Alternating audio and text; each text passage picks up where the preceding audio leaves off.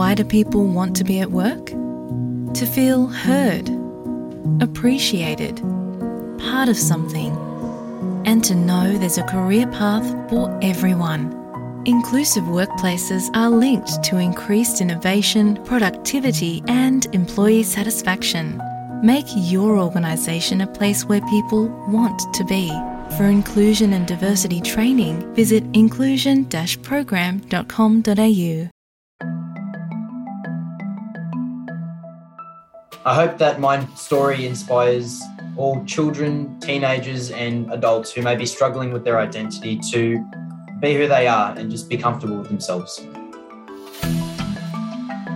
Gender transition can be a difficult road to navigate, but imagine starting the process in a country where you don't speak the language very well or don't understand the health system.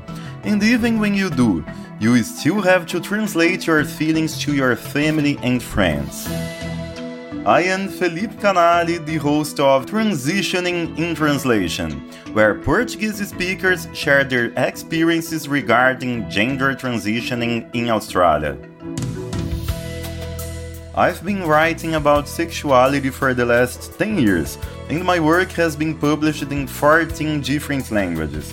And by seeing this content being translated, I noticed that stories about the trans and gender-diverse community are still perceived as taboo, and the lack of acknowledgement and representation leads to more prejudice and marginalizes this community. In today's episode, I talked with the 17-year-old Jacob, a young man who began his transitioning at 12 with the support of his family. Jacob, first I would like to thank you for being here today with SBS. Tell me more about you. Before we started this chat, you were telling me that you are excited about sharing how at 12 you identified yourself as a trans man.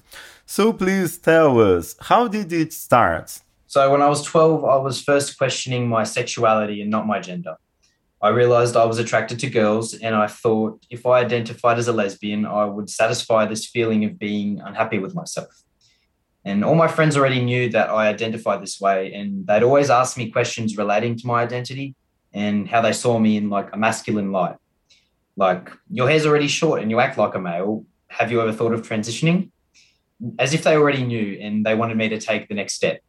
So from there, I decided to do some research for myself as I was curious about this new term, transgender, and I found that I could relate to trans people and this was always the way that I'd felt.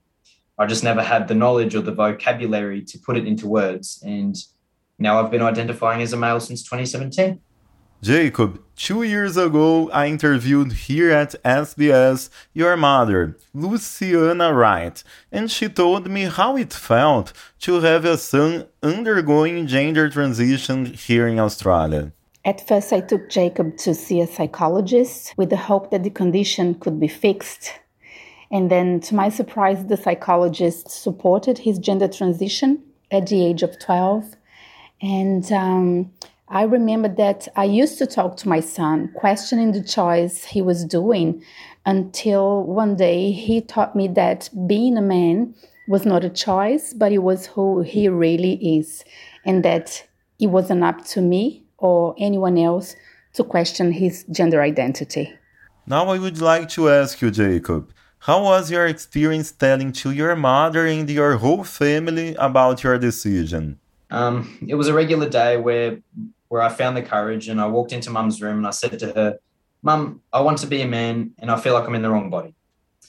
At first, I think she was confused and overwhelmed because she had never really heard of the term transgender and I hadn't mentioned anything about it beforehand. So I think it was some pretty heavy information for her to hear out of nowhere.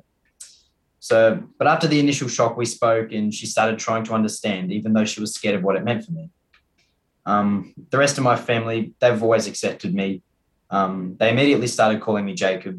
I don't really speak much about my transition to my family and they don't really ask much. I think they're comfortable with seeing me happy with myself. And I used to think I was being judged by my family for not being who they saw me as. But now that I'm nearly 5 years into my transition, I'm really confident in who I am.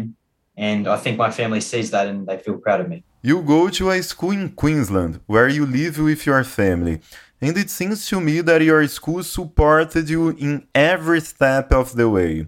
What can you tell me about it? After I came out to my mum, we scheduled a meeting with the head of school, and from there they changed my name on the roll and they gave me permission to wear the boys' uniform. And it was all really quick. They didn't question me or doubt my decision, and I was supported 100%.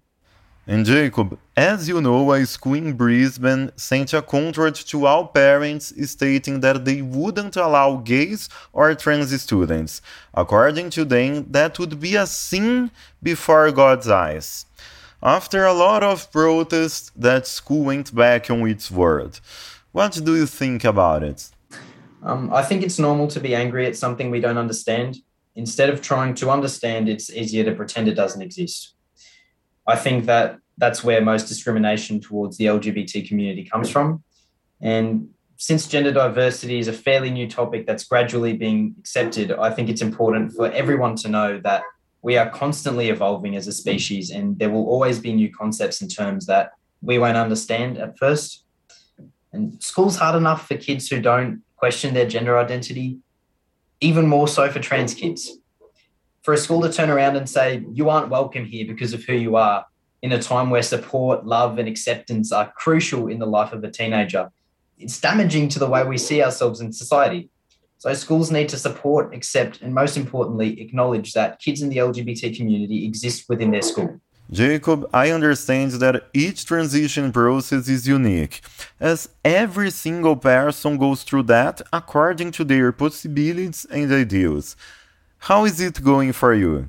Well, since I was only 12 when my transition started, I couldn't start taking testosterone right away. I was first on hormone blockers for 2 years, which caused my body to stop producing estrogen. And when I was 15, I started taking one dose of testosterone every 3 weeks. For those who don't know, estrogen is the feminine hormone and testosterone is the masculine hormone. As my body doesn't naturally produce high levels of testosterone, I have to take it my whole life. And if I stop taking it, my body goes back to producing estrogen.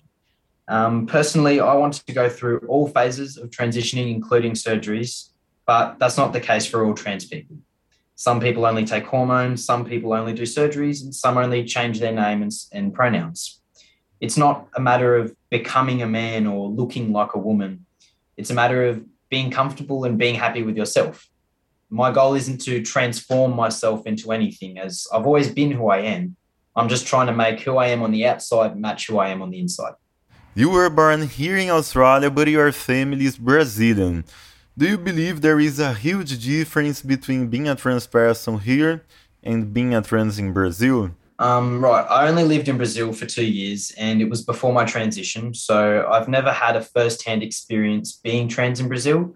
But from what I read and the research I do online, I know that it's a lot more difficult to change, your name on documents and get access to hormones and surgeries, which are things that I've acquired easily here in Australia.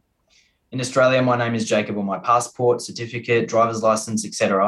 But in Brazil, my name continues to be my birth name on all my documents, so I'm hoping to be able to change them. Jacob, you are 17 now. How do you think your generation is dealing with gender diversity and gender identity? Now in 2022, we've got more information and more research in relation to the LGBT community. The roles of men and women are evolving and aren't what they were in the 70s and the 80s. So I think the new generation should take that opportunity to explore their identities and educate themselves about other identities. Not only the new generation, but anyone who's never had the chance to explore themselves. It's never too late to evolve and educate yourself. Do you think that talking openly and naturally about gender diversity may help boost children and teenagers' well-being? I know that if I had the vocabulary and knowledge at 4 years old that I do today, I would have said that I was trans a lot earlier. I always knew how I was feeling. I was just never able to put my feelings into words. And if it weren't for the internet and my friends, my life could have been very different. So I think it's so important to have conversations about gender diversity in school and at home. The topic needs to be normalised, and we need to teach kids from a very young age that our bodies do not define us, and there are infinite possibilities of who you can become. You started your transitioning at 12 and now you are 17. What have you been learning in this journey? I'm learning that gender is all about perspective. My idea of a male or a female might not be the same as your idea of a male or a female. And this gives me a feeling of freedom, not having to satisfy anyone's definition, as I know who I am and I'm pretty satisfied with it. And I also pay more attention to sexist behaviours. I've got compassion and empathy for the female gender as I've been through the same experiences as one. You were also telling me the difference between the discrimination towards trans women and trans men. Do you want to elaborate? Discrimination against a trans woman is a lot more common than discrimination against trans men. This is because our misogynistic society cannot understand why a man, which is a person of power and high importance, would want to drop down a level and put themselves in a position of disadvantage within the social hierarchy. And it's this sexist mentality is what's going to keep us from evolving from these definitions and derogatory stereotypes. Jacob, thank you so much for being here today talking to us. And to finish our conversation, let me ask you, which advice would you give to a friend who are starting their transitioning? Speak with someone you trust, do research, consider various identities, forget the role of a woman, forget the role of a man, forget the definitions that haven't allowed you to explore yourself. Just do what makes you comfortable and happy. Thank you for listening to Transitioning in Translation. This episode was the last in the series. If you missed earlier episodes, you can listen now in Portuguese and English on the SBS Portuguese website or your favorite podcast app. This series was created by me, Felipe Canali and Marlon Moro, with editing by Max Goldsford and support from Luciana Fraguas and Mariana Gotardo from SBS Portuguese. Thank you to Jacob, Wendley and Patricia for sharing their stories.